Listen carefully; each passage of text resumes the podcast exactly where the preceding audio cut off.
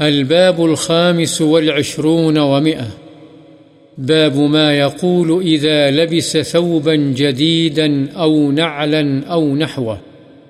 نیا لباس یا جوتا وغیرہ پہنتے وقت کون سی دعا پڑھے؟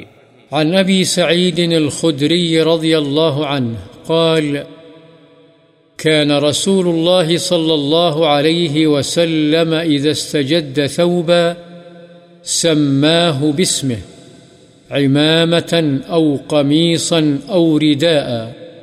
يقول، اللهم لك الحمد، أنت كسوتنيه أسألك خيره وخير ما صنع له، وأعوذ بك من شره وشر ما صنع له. رواه أبو داود والترمذي وقال، حديث حسن.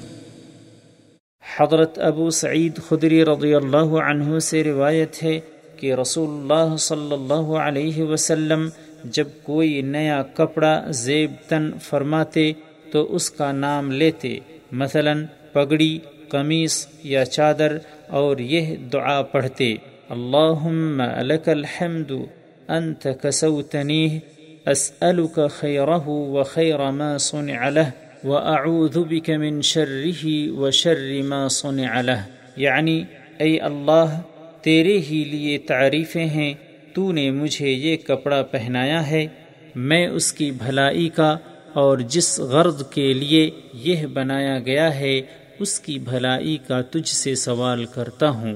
اور اس کے شر سے اور جس غرض کے لیے یہ بنایا گیا ہے، اس کے شر سے تجھ سے پناہ طلب کرتا ہوں۔ اسے ابو داود اور ترمدی نے روایت کیا ہے اور کہا ہے، یہ حسن حدیث ہے۔